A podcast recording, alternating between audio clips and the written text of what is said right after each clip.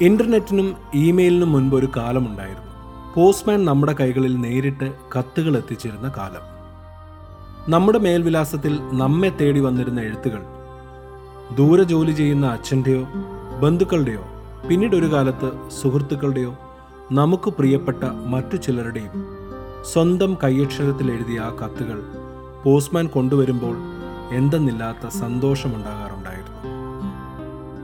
ചെറിയ പ്രായത്തിൽ ജീവിതത്തിലെ ഒരുപാട് അഭിമാനം തോന്നിയ നിമിഷങ്ങളും ആദ്യത്തെ അംഗീകാരവുമായിരുന്നു സ്വന്തം പേരിൽ വന്ന കത്തുകൾ. സ്നേഹവും വാത്സല്യവും പ്രേമവും വിരഹ ദുഃഖവും ഒക്കെയുള്ള ചില കത്തുകൾ മതിയാകുവോളം വീണ്ടും വീണ്ടും വായിച്ചു. ചിലതൊക്കെ നിധി പോലെ കാത്തു സൂക്ഷിച്ചു. മറ്റു ചിലതൊക്കെ വെറും ഓർമ്മകൾ മാത്രമായി. ചിലതൊക്കെ മറന്നു. കാലം മാറിയപ്പോൾ ടെക്നോളജി വളർന്നപ്പോൾ മറ്റെല്ലാത്തിനെയും പോലെ കത്തുകളും ഇമെയിലുകൾക്കും മെസ്സഞ്ചർ ആപ്ലിക്കേഷനുകൾക്കും വഴിമാറി.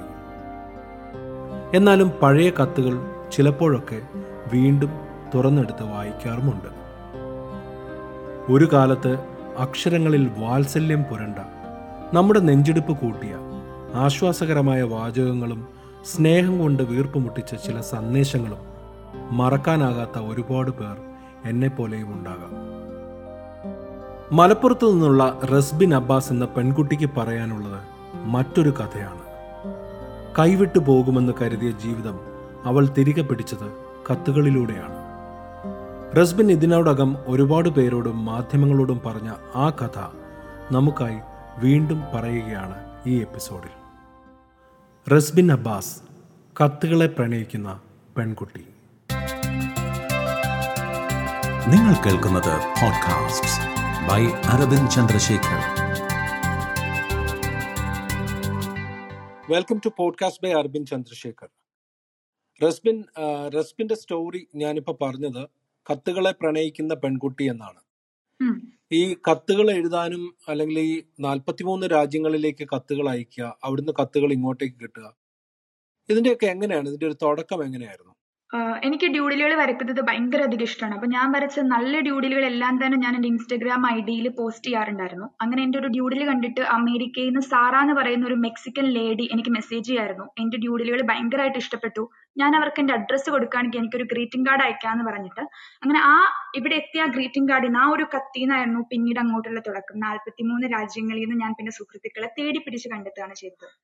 ഈ ഗ്രീറ്റിംഗ് കാർഡൊക്കെ ആദ്യമായിട്ട് അയക്കുന്നതിന് മുമ്പ് എന്തുകൊണ്ടാണ് ഈ ഈ ഒരു ക്രാഫ്റ്റ്സിലേക്കും ഡൂഡിലേക്കും ഒക്കെ എത്താനുള്ള കാരണം നാല് വർഷത്തോളം ഡിപ്രഷനിൽ ആയിപ്പോയ ഒരാളാണ് ഞാൻ. നാല് വർഷത്തോളം എന്റെ വീടും റൂമും പിന്നീട് എന്റെ സ്കൂളും അല്ലാതെ മറ്റൊന്നും മറ്റൊന്നിലേക്കും പോവാതെ ആരെയും കാണാതെ പുറത്തിറങ്ങാതെ ജീവിച്ച ഒരു പെൺകുട്ടിയാണ്.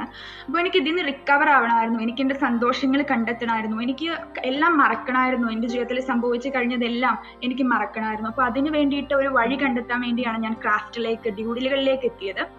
ഈ റെസ്പിന്റെ സ്റ്റോറി അതിനു മുമ്പുള്ള ഒരു സ്റ്റോറി എന്നോട് പറഞ്ഞിരുന്നു. അതായത് ഒരുപാട് ആളുകൾ അവ- അവഗണിക്കുകയും അവഹേളിക്കുകയും ഒക്കെ ചെയ്തൊരു സമയം ഉണ്ടായിട്ടുണ്ട്. അപ്പൊ അതുകൊണ്ടാണ് ഈ ഒരു ഈ പറയുന്ന ഡിപ്രഷനിലേക്കും ഒക്കെ പോയെന്ന് പറഞ്ഞു അല്ലെ? ആ ഒരു സ്റ്റോറിയിലേക്ക് ഒന്ന് ആ സ്റ്റോറി ഒന്ന് പറയാം. ആ ഒരു നാല് വർഷക്കാലം എന്താണ്? അങ്ങനെ ഒരു അവസ്ഥയിലേക്ക് വരാനുള്ള കാര്യം എനിക്ക് എട്ട് വയസ്സുള്ള സമയത്താണ് എന്റെ പാരൻസ് ഡിവോഴ്സ് ആവുന്നത്. ഡിവോഴ്സ് ആവുക എന്നല്ല എന്റെ ഉപ്പയുടെ വീട്ടിൽ നിന്ന് ഞങ്ങൾ ഇറക്കി വിടുകയാണ് ചെയ്തത്. അപ്പോൾ ഞങ്ങൾ ഞാൻ എന്റെ ഉമ്മയുടെ വീട്ടിൽ വന്നു.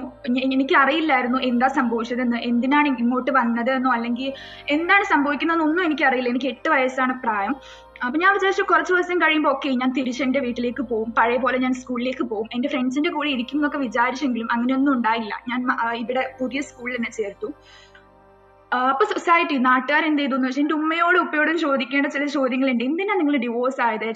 എന്തായിരുന്നു നിങ്ങൾക്കിടയിലെ പ്രശ്നം? എന്ന തരത്തിലുള്ള ചോദ്യങ്ങളെല്ലാം അവർ എന്നോട് ചോദിച്ചു. ഒരു എട്ട് വയസ്സായ പെൺകുട്ടിയാണ് ഞാനാണെന്ന് ഞാൻ എന്നുള്ള ദാക്ഷിണ്യം പോലും ഇല്ലാതെ അവർ ഒരുപാട് മൊനവച്ച ചോദ്യങ്ങളായിരുന്നു എന്നോട് ചോദിച്ചുകൊണ്ടിരുന്നത്. അവർ ഒരിക്കൽ പോലും ചിന്തിച്ചില്ല എനിക്ക് എട്ട് വയസ്സാണ് പ്രായം എന്നുള്ളത്. കുറച്ചു കാലം ഇത് സ്ഥിരമായിട്ട് ഇങ്ങനെ കേട്ടുകൊണ്ടിരുന്ന ഒരു ആറാം ക്ലാസ്സിൽ എത്തിയ സമയത്താണ് ഞാൻ ഡിപ്രഷനിലേക്ക് എത്തുന്നത്. ആദ്യമൊക്കെ എനിക്ക് എല്ലാത്തിനോടും വെറുപ്പായിരുന്നു എല്ലാത്തിനോടും ദേഷ്യമായിരുന്നു. ആരെ കാണുന്നതും എനിക്ക് ഇഷ്ടമുണ്ടായിരുന്നില്ല. നല്ല ഉപദ്രവിക്കുമായിരുന്നു ഞാൻ. പിന്നെ പതിയെ പതിയെ ഇത് ഏറ്റവും ലാസ്റ്റ് സ്റ്റേജിലേക്ക് എത്തി. ഷിവറിങ് വരെ എത്തി. അതായത് കയ്യിൽ ഒരു ഗ്ലാസോ പേനയോ പോലും പിടിക്കാൻ കഴിയാതെ അത്രയും ബുദ്ധിമുട്ടി. സ്കൂളിൽ ഏറ്റവും നല്ല മാർക്ക് ഉണ്ടായിരുന്ന ഞാൻ ഡി പ്ലസിലേക്കും ഇയിലേക്കും ആയിട്ട് മാറുകയാണ്. ഒന്നും എനിക്ക് ചെയ്യാൻ കഴിയുന്നില്ല. ഒരു പേന കയ്യിൽ പിടിക്കാൻ പറ്റുന്നില്ല.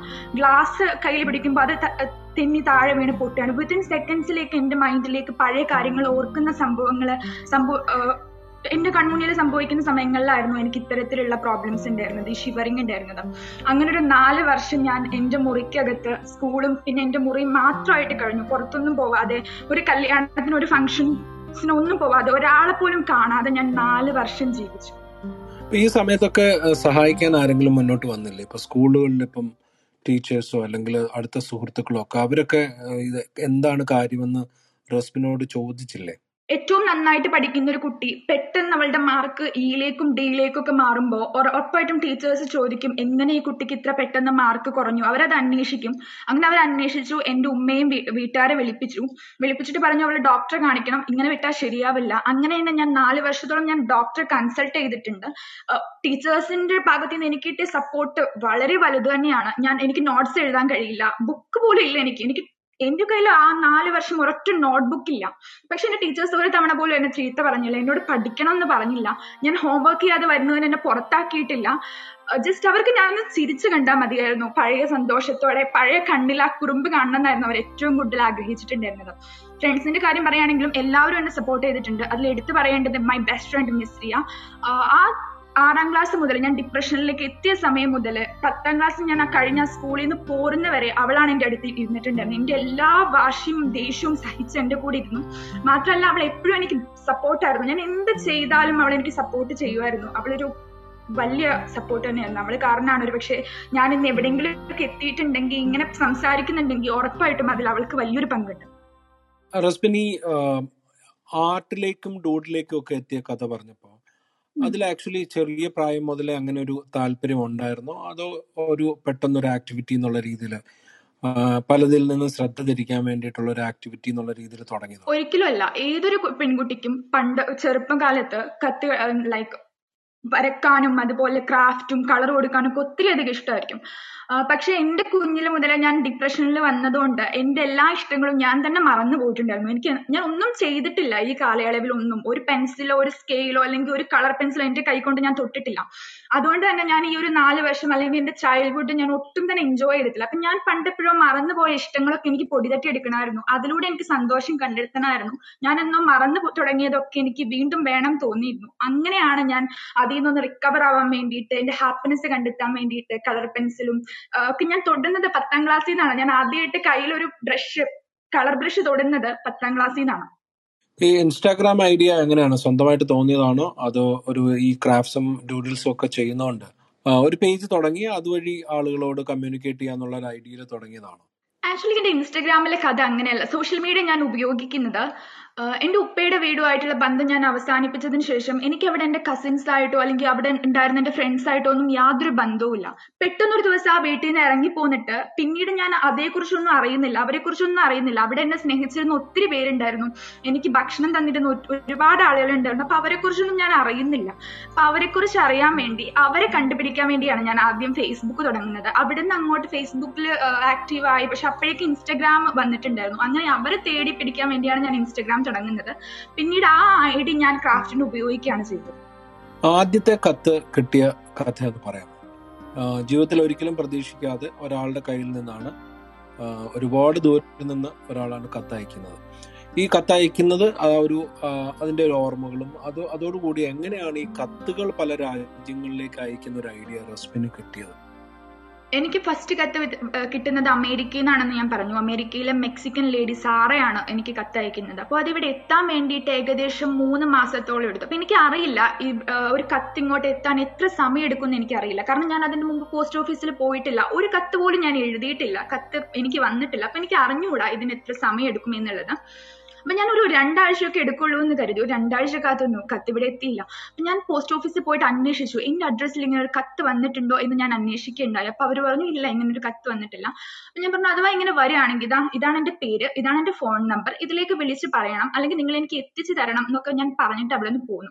പിന്നെ ഞാൻ ഒരുപാട് കാത്തിരുന്ന ശേഷമാണ് ആ കത്ത് എനിക്ക് കിട്ടുന്നത്. അത് കിട്ടിക്കഴിഞ്ഞപ്പോൾ ഉണ്ടായിരുന്ന ഒരു ഫീലിംഗ് എന്ന് പറഞ്ഞാൽ ടോട്ടലി ഡിഫറെന്റ് കാരണം ഞാൻ ഇതുവരെ കണ്ടിട്ടില്ലാത്ത അറിഞ്ഞിട്ടില്ലാത്ത ഒന്നും അറിയാത്ത ഒരാൾ എനിക്കൊരു കത്തയക്കുകയാണ്. അതിന്റെ ആ ഒരു greeting card it's really beautiful അപ്പൊ എനിക്കിത് ഭയങ്കര ഇഷ്ടപ്പെട്ടു. ഭയങ്കര സന്തോഷമായിരുന്നു. പുതിയ രാജ്യത്തെ സ്റ്റാമ്പാണ് ഞാൻ ലൈക്ക് എനിക്ക് ഇതുവരെ അത്തരത്തിലുള്ള ഒരു എക്സ്പീരിയൻസ് ഉണ്ടായിട്ടുണ്ടായിരുന്നില്ല. എനിക്കിത് ഭയങ്കര സന്തോഷമായിരുന്നു. ഞാൻ കരുതി ഓക്കെ എനിക്ക് ഈ ഹാപ്പിനെസ് ഇനിയും വേണം. ഇതിൽ എനിക്ക് കുറച്ചും കൂടെ ക്രാഫ്റ്റിനേക്കാളും ഡ്യൂഡിലിനേക്കാളും ഹാപ്പിനെസ് കണ്ടെത്താൻ കഴിയും എനിക്ക് ഇനി ഇതും ഇത് കുറച്ചും കൂടെ വേണം എന്ന് തോന്നി. അപ്പൊ ആദ്യത്തെ ഒരു ഒന്ന് രണ്ട് കത്തുകൾ അയച്ച് ഞാൻ ഫ്രണ്ട്സിനെ കണ്ടെത്തിയപ്പോൾ ഉമ്മയും വീട്ടുകാരും എല്ലാവരും സപ്പോർട്ട് ചെയ്തു. കാരണം പുതിയ രാജ്യമാണ് പുതിയ ആളുകളാണ് പുതിയ സ്റ്റാമ്പാണ് എല്ലാവരും ഹാപ്പി ആയിരുന്നു. പക്ഷെ ഇതിങ്ങനെ സ്ഥിരമായിട്ട് എനിക്ക് കത്തുകൾ വരാൻ തുടങ്ങിയപ്പോൾ ഭയങ്കര ആയി. വീട്ടിലും നാട്ടിലും ഒക്കെ പ്രശ്നമായി. ഇന്നത്തെ കാലത്ത് ആരെങ്കിലും ചെയ്യുന്ന പരിപാടിയാണോ ഇത്? ഇത്തരത്തിലൊക്കെ ചെയ്ത ഭ്രാന്താണെന്നാണ് പറയുക. ആക്ച്വലി അവളൊരു പതിനെട്ട് വയസ്സായ പെൺകുട്ടിയാണ്. അല്ലെങ്കിൽ അന്ന് എനിക്ക് പതിനാറ് വയസ്സാണ്. പതിനാറ് വയസ്സായ പെൺകുട്ടിയാണ്. കുറച്ചും കൂടെ കഴിഞ്ഞാൽ കല്യാണമൊക്കെ വരും. അപ്പൊ ആളുകൾ എന്താ പറയാ? ഇങ്ങനെ കത്തഴിച്ച് ഭ്രാന്ത് കാണിച്ച് നടക്കുന്ന ഒരു പെൺകുട്ടി ആര് കല്യാണം കഴിക്കാനാണ്? ഇത്തരത്തിലുള്ള ഒരുപാട് കമന്റ്സ് ആയിരുന്നു എനിക്ക് വന്നിട്ടുണ്ടായിരുന്നത്. ആദ്യം എതിർത്തത് നാട്ടുകാരാണ്. അപ്പൊ നാട്ടുകാരെ എതിർത്തപ്പോ വീട്ടുകാരും പേടിച്ചു. ഓക്കെ ശരിയാണ്. ഇവർ പറയുന്നതൊക്കെ ശരിയാണ്. അപ്പൊ വീട്ടുകാരും സമ്മതിച്ചില്ല. അങ്ങനെ ഒരു ദിവസം ഞാൻ ഇതെല്ലാം നിർത്തണം എന്ന് പറഞ്ഞ് എല്ലാം അവസാനിപ്പിക്കണം എന്ന് പറഞ്ഞ ദിവസം ഞാൻ ഉമ്മച്ചിയുടെ അടുത്ത് പറഞ്ഞു ഉമ്മച്ചി എനിക്ക് ഇതിലാണ് സന്തോഷം കണ്ടെത്താൻ പറ്റുന്നത്. നിങ്ങൾക്ക് അറിയാം ഞാൻ എത്രത്തോളം ബുദ്ധിമുട്ടിയിട്ടാണ് ഇന്ന് ഇവിടെ വരെ എത്തിയത്. ഈ ഒരു സിറ്റുവേഷനിൽ നിൽക്കുന്നതെന്ന് നിങ്ങൾക്ക് അറിയാം അപ്പൊ എന്തിനാണ് എന്റെ സന്തോഷങ്ങൾ ഇല്ലാതാക്കുന്നത്? ഞാൻ ഇത് ചെയ്തോട്ടെ? എന്ന് എന്റെ ഉമ്മച്ചിയോട് ചോദിച്ചു ഉമ്മച്ചി എസ് എന്നും പറഞ്ഞില്ല നോ എന്നും പറഞ്ഞില്ല. അങ്ങനെയാണ് പിന്നീട് ഞാൻ കത്തുകൾ അയച്ചു തുടങ്ങുന്നത്. ഞാൻ നാൽപ്പത്തി രണ്ട് രാജ്യങ്ങളിൽ നിന്നും കൂടെ സുഹൃത്തുക്കളെ കണ്ടെത്തി. എങ്ങനെയാണ് ഈ കത്തുകൾ അയക്കുന്നത്? ആർക്കാണ് കത്ത് അയക്കുന്നത് ഇതിനെന്തെങ്കിലും ഒരു ഓർഗനൈസ്ഡ് ഫോം എന്തെങ്കിലും ഉണ്ടോ? അല്ലെങ്കിൽ അങ്ങനെ എന്തെങ്കിലും ഒരു സംഘടനയുണ്ടോ? എങ്ങനെയാണ് അപരിചിതർക്ക് അവരുടെ അഡ്രസ്സ് കണ്ടുപിടിച്ച് ഈ കത്തുകൾ ഇത്രയും രാജ്യങ്ങളിലേക്ക് അയക്കുന്നത്? അതുപോലെ അവർ എങ്ങനെയാണ് തിരിച്ച് റസ്ബിന് കത്തുകൾ അയക്കുന്നത്? ശരിക്കും ഈ ലെറ്റർ എഴുതാൻ വേണ്ടിയിട്ടുള്ള ഒരുപാട് സോഴ്സ് ഉണ്ട്. ഒരുപാട് ലിങ്കുകളും കാര്യങ്ങളൊക്കെ അവൈലബിൾ ആണ്. ഒരുപാട് പ്ലാറ്റ്ഫോംസ് ഉണ്ട്. പക്ഷെ ഞാൻ അതൊന്നും യൂസ് ചെയ്തിട്ടില്ല. കാരണം അത് എത്രത്തോളം സേഫ് ആണെന്ന് എനിക്ക് അറിയില്ലായിരുന്നു. ഞാൻ ചെയ്തത് ഇൻസ്റ്റഗ്രാമിലൂടെ ഞാൻ ഫ്രണ്ട്സിനെ തപ്പിപ്പിടിച്ചു. ഞാൻ പ്രിഫറൻസ് കൊടുത്തത് എന്നും പതിമൂന്ന് മുതൽ ഇരുപത്തിമൂന്ന് വയസ്സ് വരെയുള്ള പെൺകുട്ടികൾക്കാണ്. ക്രാഫ്റ്റ് റിലേറ്റഡ് ആയിട്ടുള്ള പെൺകുട്ടികളെയാണ് ഞാൻ തെരഞ്ഞത്. അങ്ങനെ ഞാൻ തെരഞ്ഞു പിടിച്ച് ഇവർക്ക് മെസ്സേജ് അയക്കും. എന്നോട് കത്തുകൾ കത്തുകളിലൂടെ സൗഹൃദം സ്ഥാപിക്കാൻ ഒരു റെഗുലർ ഫ്രണ്ട്ഷിപ്പ് ഉണ്ടാക്കാൻ നിങ്ങൾക്ക് താല്പര്യം ഉണ്ടോ എന്ന് ചോദിക്കും. അങ്ങനെ താല്പര്യം ഉണ്ട് എന്ന് പറയുന്നവർക്ക് ഞാൻ എന്റെ ബയോഡാറ്റ കൊടുക്കും. ലൈക്ക് എനിക്ക് എന്തൊക്കെയാണ് ഇഷ്ടം? ഏതൊക്കെ കളറാണ് എനിക്ക് ഏറ്റവും പ്രിഫറൻസ് ഞാൻ എന്താണ് ഈ കത്തിലൂടെ ആഗ്രഹിക്കുന്നത്? ഞാൻ എന്താണ് സൗഹൃദമാണ് ആഗ്രഹിക്കുന്നത്? ഇത്തരത്തിലുള്ള ഒരു ഒരു ലൈക്ക് ഒരു ബയോഡാറ്റ ഞാൻ കൊടുക്കും. അങ്ങനെ അവർ തിരിച്ചും തരും. അതൊക്കെ കഴിഞ്ഞിട്ട് രണ്ടു ദിവസമൊക്കെ ചാറ്റ് ചെയ്ത് ഒരു ഒരു ജസ്റ്റ് ഒരു ഫ്രണ്ട്ഷിപ്പിൽ എത്തിക്കഴിയുമ്പോഴാണ് അഡ്രസ്സ് കൊടുക്കുന്നത്. പിന്നീട് നമ്മൾ ഇൻസ്റ്റഗ്രാം വഴി യാതൊരു തരത്തിലുള്ള ബന്ധവും ഉണ്ടാവില്ല. കത്തുകളിലൂടെ ആയിരിക്കും. അത് വരുമ്പോ വരും പോകുമ്പോ പോകുന്ന എന്ന് പറയുന്ന രീതിയിലാണ് നടക്കുന്നത്. റസ്ബിനെ ഏറ്റവും വിസ്മയിപ്പിച്ച കത്തുകൾ ഇപ്പൊ സാറയുടെ കത്ത് വളരെ ആകാംക്ഷയോടെ കാത്തിരുന്ന് കിട്ടിയ ഒരു കത്താണ്. അതുപോലെ വിസ്മയിപ്പിച്ച കത്തുകളൊക്കെ ഉണ്ടോ? ഒരുപാട് അധികം ഉണ്ട്. ആക്ച്വലി എനിക്ക് പുറത്തുനിന്ന് വന്ന കത്തിനേക്കാളും ഈ അടുത്ത കാലത്ത് എനിക്ക് മഹാരാഷ്ട്രയിൽ നിന്ന് ഒരു കത്ത് വന്നു നമ്മുടെ നാട്ടിൽ നിന്ന് എന്നെ കുറിച്ച് ഉറുദുവിൽ വന്ന ഒരു ന്യൂസ് കണ്ടിട്ട് മഹാരാഷ്ട്രയിൽ ഒരു പെൺകുട്ടി എനിക്ക് മെസ് കത്തയക്കുകയാണ് ചെയ്തത്. അവൾ എന്റെ അഡ്രസ്സ് കണ്ടുപിടിച്ചത് ഗൂഗിളിൽ നിന്നാണ് അപ്പോ എന്നോട് പറഞ്ഞത് ഞാൻ നിങ്ങളുടെ ചോദിക്കാതെ നിങ്ങൾക്ക് കത്തയച്ചതിന് എന്നോട് ക്ഷമിക്കണം. എനിക്ക് ഒരു തവണയെങ്കിലും കത്തിന്റെ എക്സ്പീരിയൻസ് അറിയണം എന്ന് ആഗ്രഹം ഉണ്ടായിരുന്നു ആർക്കയക്കും എന്ന് എനിക്ക് അറിയില്ലായിരുന്നു. അതുകൊണ്ടാണ് ഞാൻ നിങ്ങൾക്ക് കത്തയച്ചത്. തീർച്ചയായിട്ടും നിങ്ങളുടെ മറുപടി ഞാൻ പ്രതീക്ഷിക്കുന്നു. ഇത്രയേ കത്തിലുണ്ടായിരുന്നുള്ളൂ. അപ്പം എന്നെ സ്നേഹിക്കുന്ന ഞാൻ അറിയാത്ത ആളുകൾ ഒരുപാടധികം പേരുണ്ടെന്ന് ആ ഒരു കത്തിലൂടെ എനിക്ക് മനസ്സിലായി. അതെന്നെ വല്ലാതെ സന്തോഷിപ്പിച്ച ഒരു കാര്യമായിരുന്നു. ഇവിടെ ഇന്ത്യയിൽ മഹാരാഷ്ട്രയിൽ നിന്നാണ് ആ കത്ത് വന്നത്. റസ്ബിൻ നമ്മൾ ഈ കത്തെഴുതുന്ന ശീലമൊക്കെ ആളുകൾ മറന്നല്ലോ. പ്രത്യേകിച്ച് മലയാളികൾ ഇപ്പം പോസ്റ്റ് ഓഫീസിൽ ചെല്ലുന്നത് മറ്റുള്ള കാര്യങ്ങൾക്ക് വേണ്ടിയിട്ടാണ്. അപ്പൊ റസ്ബിൻ ഈ കത്തുകളുമായിട്ടൊക്കെ പോസ്റ്റ് ഓഫീസ് ചെല്ലുമ്പോൾ അവരുടെ ഒരു പ്രതികരണം എങ്ങനെയായിരുന്നു? ആദ്യമായിട്ട് ഞാൻ കത്തുകളും കൊണ്ട് പോസ്റ്റ് ഓഫീസിൽ ചെന്ന സമയത്ത് പോസ്റ്റ്മാൻ പോസ്റ്റ്മാൻ പറഞ്ഞു ഓക്കെ എന്താണിത്? ഇന്നത്തെ കാലത്ത് ലൈക്ക് എന്തിനാണ് ഇത് ചെയ്യുന്നതെന്നൊക്കെ ചോദിച്ചു. അപ്പൊ ഞാൻ അവർക്ക് കാര്യം പറഞ്ഞു കൊടുത്തു. അന്ന് എനിക്ക് സാറ മാത്രമേ ഫ്രണ്ട് ആയിട്ടുണ്ടായിരുന്നുള്ളൂ. അപ്പൊ അവർ പറഞ്ഞു ഓക്കെ അയക്കാം. എന്ന് പറഞ്ഞു. അങ്ങനെ അത് ആ കത്ത് അയച്ചു കഴിഞ്ഞ് പിന്നെ ഒരു അഞ്ചാറ് ദിവസം കഴിഞ്ഞപ്പോൾ ഞാൻ പിന്നെയും ഒരു നാലഞ്ച് കത്തും കൊണ്ട് വീണ്ടും പോസ്റ്റ് ഓഫീസിലേക്ക് വന്നപ്പോൾ അവർ വീണ്ടും അത്ഭുതപ്പെടുകയാണ്. അവർ ചോദിക്കുകയാണ് നിന്റെ വീട്ടിലൊന്നും പറയില്ലേ? ലൈക്ക് ഇത്രയും കത്തുകളൊക്കെ എന്തിനാണ് അയക്കുന്നത്? ഇന്നത്തെ കാലത്ത് ആരെങ്കിലും ചെയ്യും അവിടെ ആകെ വരുന്നത് പോസ്റ്റ് ഓഫീസ് വഴി ബാങ്കിങ് നടക്കുന്നുണ്ട് ഇപ്പോ ഇന്ത്യയിൽ അപ്പോ അതിന് വേണ്ടിയിട്ടുള്ള ഫോംസും അപേക്ഷകളൊക്കെ സ്വീകരിക്കാനും അത് കൊടുക്കാനും വേണ്ടി മാത്രമാണ് ആളുകൾ അങ്ങോട്ട് വരുന്നത്. അപ്പോ ഇതിങ്ങനെ ചെയ്യുന്ന കണ്ടപ്പോ അവർ ആദ്യം ഒന്ന് അന്താളിച്ചെങ്കിലും പിന്നീട് ഇത് സ്ഥിരം ഒരു പരിപാടിയായി കഴിഞ്ഞപ്പോ അവർക്ക് ഇത് ഓക്കെ എന്നുള്ളതായിരുന്നു പിന്നീട് മീഡിയയിലൊക്കെ എന്റെ ന്യൂസുകൾ കണ്ടപ്പോ പോസ്റ്റ് ഓഫീസിലെ ഒരു എംപ്ലോയി എനിക്ക് മെസ്സേജ് അയക്കേണ്ടായി. അവരിങ്ങനെയാണ് പറഞ്ഞത്. ഇപ്പോഴാണ് കേരളത്തിൽ പോസ്റ്റൽ സർവീസ് ഉണ്ട് എന്നുള്ളത് ആരെങ്കിലും ഒന്ന് അറിഞ്ഞത് എന്ന് പറയുണ്ടായി. അപ്പൊ അത്രയും ആദ്യം എക്സൈറ്റഡ് ആയിരുന്നു. പിന്നീട് അവർക്ക് നോർമൽ ഓക്കെ ഇത് ഇവിടെ സ്ഥിരം ചെയ്യുന്ന പരിപാടിയല്ലേ എന്നൊരു മൂഡായി ഇപ്പൊ എന്തൊക്കെ കാര്യങ്ങളാണ് ഇപ്പൊ ചെയ്തുകൊണ്ടിരിക്കുന്നത്? ഇപ്പം പഠിക്കുകയാണ്. ഇപ്പം പതിനെട്ട് വയസ്സ് പൂർത്തിയായി. എന്തൊക്കെയാണ് റസ്മിന്റെ ഭാവി പരിപാടികൾ? ഇതൊക്കെ ഒന്ന് പറയുമോ എനിക്ക് സൈക്കോളജിയിൽ ഡിഗ്രി എടുക്കണം എന്നാണ് ആഗ്രഹം. കാരണം എന്നെ പോലെ ഒരുപാട് കുട്ടികൾ പ്രശ്നങ്ങളായി കഴിഞ്ഞ ശേഷം ഒരാൾ ചേർത്ത് നിർത്തിയാൽ അല്ലെങ്കിൽ ഒരാളൊന്ന് സമാധാനിപ്പിച്ചാൽ ഒന്ന് കെട്ടിപ്പിടിച്ച് കരഞ്ഞാൽ തീരാവുന്ന പ്രശ്നങ്ങൾ അത്തരം ആളുകളില്ലാത്തത് കൊണ്ട് ഒറ്റപ്പെട്ട് ജീവിക്കുന്ന അല്ലെങ്കിൽ അടച്ചുകൂടി ജീവിക്കുന്ന ഒരുപാട് കുട്ടികളുണ്ടാവും. അപ്പൊ അവർക്കൊക്കെ സഹായിക്കാൻ വേണ്ടിയിട്ട് അല്ലെങ്കിൽ അവരൊന്ന് ജീവിതത്തിലേക്ക് തിരിച്ചു കൊണ്ടുവരണം എന്നാണ് എന്റെ ആഗ്രഹം. അതുകൊണ്ട് എനിക്ക് സൈക്കോളജിയിൽ ഡിഗ്രി എടുക്കണം എന്നാണ് പിന്നെ ക്രാഫ്റ്റും ലെറ്റർ റൈറ്റിംഗ്സ് ഒക്കെ ഇതിന്റെ ഇടയിലൂടെ ഇങ്ങനെ സൈഡായിട്ട് പോകണം എന്നുണ്ട്. റസ്മിനെ കുറിച്ച് മീഡിയയിൽ ഒരുപാട് വാർത്തകൾ വന്നു. ഞാനിപ്പോൾ ഗൂഗിൾ നോക്കുമ്പോൾ റസ്മിനെ കുറിച്ച് ഉള്ള ആർട്ടിക്കിൾസ് ഒക്കെ ഒരുപാട് കാണുന്നുണ്ട്. വീഡിയോസ് കാണുന്നുണ്ട്. അതുപോലെ തന്നെ മലയാള മനോരമ ഉൾപ്പെടെയുള്ള മാധ്യമങ്ങളിൽ വന്ന വാർത്തകൾ കാണുന്നുണ്ട്. അപ്പോൾ ഇതൊക്കെ വന്നതിന് ശേഷം ഈ ഒരു ബന്ധുക്കൾ അല്ലെങ്കിൽ നാട്ടിലുള്ള ആൾക്കാരുടെ ഒരു അവരുടെ ഒരു പ്രതികരണം എങ്ങനെയായിരുന്നു? ഒരു തവണ ഞാൻ ഈ കത്തുകൾ അയക്കുമ്പോഴൊക്കെ എന്നെ പുച്ഛിച്ചിട്ടുള്ള പരിഹസിച്ചിട്ടുള്ള ഞാനിത് ചെയ്തുകൊണ്ടിരിക്കുമ്പോൾ ലൈക്ക് നിനക്ക് ഭ്രാന്താണ്. ആരെങ്കിലും ചെയ്യുന്ന പരിപാടിയാണോ ഇത് എന്നൊക്കെ പറഞ്ഞ് എന്നെ എല്ലാവരുടെ മുന്നിലോട്ട് അധിക്ഷേപിച്ചിട്ടുള്ള എല്ലാവരും ഈ വാർത്തകൾ വന്നതിന് ശേഷം എന്നെ ചേർത്ത് പിടിക്കുകയാണ് ചെയ്തത്. എന്റെ ക്ലാസ്സിൽ പോലും ഞാൻ കയറി ചെല്ലുമ്പോൾ ആ കത്തെഴുതുന്നത് ആ വട്ട് പെണ്ണ് കയറി വരുന്നു എന്നാണ് പറയാറുണ്ടിരുന്നത്. അവർ തന്നെ അവരുടെ വാട്സപ്പിലെ സ്റ്റാറ്റസും ഇൻസ്റ്റഗ്രാമിലെ സ്റ്റോറി ആക്കിയിട്ട് എന്റെ കത്തുകളെ കുറിച്ച് വന്ന ന്യൂസ് പേപ്പറിൽ കട്ടിങ്സ് ഇടുമ്പോൾ I am so happy and അവരും ഭയങ്കര പ്രൗഡായിരുന്നു എന്റെ ഫ്രണ്ടാണ് എന്നൊക്കെ പറഞ്ഞിട്ട് അവരെല്ലാവരും ഇത് ഷെയർ ചെയ്യായിരുന്നു. ഇതുകളിലൂടെ ഞാൻ എന്താ പറഞ്ഞു വരുന്നതെന്ന് വെച്ചാൽ നമ്മളെ പുച്ഛിക്കുന്നവരും പരിഹസിക്കുന്നവരൊക്കെ ചേർത്ത് പിടിക്കുന്ന ഒരു ദിവസം വരും. നമ്മൾ അവർക്ക് വേണ്ടിയിട്ട് അവർ പറയുന്നത് കേട്ടിട്ട് നമ്മുടെ ഇഷ്ടങ്ങളും ആഗ്രഹങ്ങളും ഉപേക്ഷിച്ചു കഴിഞ്ഞാൽ ആ ഒരു ദിവസമാണ് ആ ഒരു മൊമെന്റ് ആണ് നമ്മൾ മിസ്സാക്കുന്നത് അതാണ് ജീവിതത്തിലെ ഏറ്റവും മനോഹരമായ നിമിഷം. നമ്മൾ ആ ഒരു മൊമെന്റ് ആണ് ആരെങ്കിലും വേണ്ടി ആരൊക്കെ പറയുന്നത് കേട്ട് നമ്മൾ മിസ്സാക്കുന്നത് അപ്പോ റസ്മിൻ പറഞ്ഞതുപോലെ മറ്റുള്ളവരെ അവഹേളിക്കുന്ന സ്ഥലത്ത് നിന്ന് അല്ലെങ്കിൽ മറ്റുള്ളവർ നമ്മളെ നെഗ്ലക്ട് ചെയ്യുന്നതിൽ നിന്ന് നമ്മൾ നമ്മുടെ സന്തോഷം സ്വയം കണ്ടെത്തുന്ന ഒരു സമയം വരികയും അതുപോലെയുള്ള ഒരുപാട് അവസരങ്ങൾ ജീവിതത്തിൽ വരട്ടെ. എല്ലാ നന്മകളും റസ്മിന് ഉണ്ടാവട്ടെ. ഈ കത്തെഴുതുന്ന ഈ ഒരു ഹോബി അല്ലെങ്കിൽ ഈ ഒരു ആക്ടിവിറ്റി ഇനിയും ഒരുപാട് വർഷങ്ങൾ തുടരാൻ ദൈവം ഇടയാക്കട്ടെ.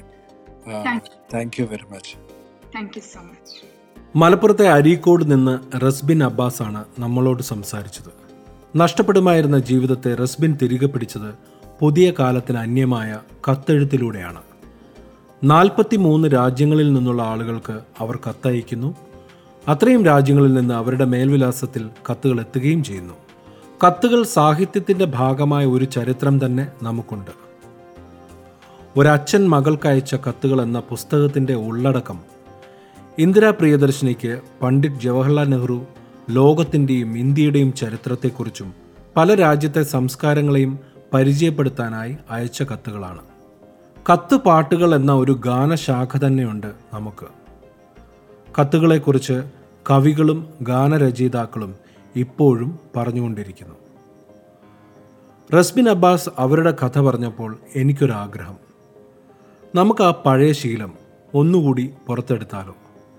നമുക്കിഷ്ടപ്പെട്ടവർക്ക് വേണ്ടി വീണ്ടും ഒരു കത്തെഴുതി തുടങ്ങിയാലോ. നിങ്ങൾക്കും അങ്ങനെ ഒരു ആഗ്രഹം തോന്നുന്നുണ്ടെങ്കിൽ അതൊരു നല്ല കാര്യമല്ലേ? അങ്ങനെയാണെങ്കിൽ ആ തീരുമാനത്തെക്കുറിച്ചോ അല്ലെങ്കിൽ നിങ്ങളുടെ പഴയ അനുഭവങ്ങൾ പ്രത്യേകിച്ച് നിങ്ങൾക്ക് ലഭിച്ച ഏറ്റവും മനോഹരമായ ആ കത്തുകളെക്കുറിച്ചോ പോഡ്കാസ്റ്റ് ബൈ അരവിന്ദ് ചന്ദ്രശേഖരന്റെ ഫേസ്ബുക്ക് പേജിലൂടെയോ ഇൻസ്റ്റാഗ്രാം പേജിലൂടെയോ പങ്കുവെക്കുക കൂടി ചെയ്യുക. അതോടൊപ്പം ഈ എപ്പിസോഡിനെക്കുറിച്ചുള്ള നിർദ്ദേശങ്ങളും നിങ്ങളുടെ അഭിപ്രായങ്ങളും പങ്കുവെക്കാവുന്നതാണ്. എപ്പിസോഡ് ഡിസ്ക്രിപ്ഷനിൽ കൊടുത്തിരിക്കുന്ന ലിങ്കിൽ ക്ലിക്ക് ചെയ്ത് വോയിസ് മെസ്സേജായും നിങ്ങൾക്ക് അഭിപ്രായങ്ങൾ രേഖപ്പെടുത്താം. വീണ്ടും പുതിയൊരു എപ്പിസോഡുമായി എത്തുന്നതുവരെ എല്ലാവർക്കും നന്ദി.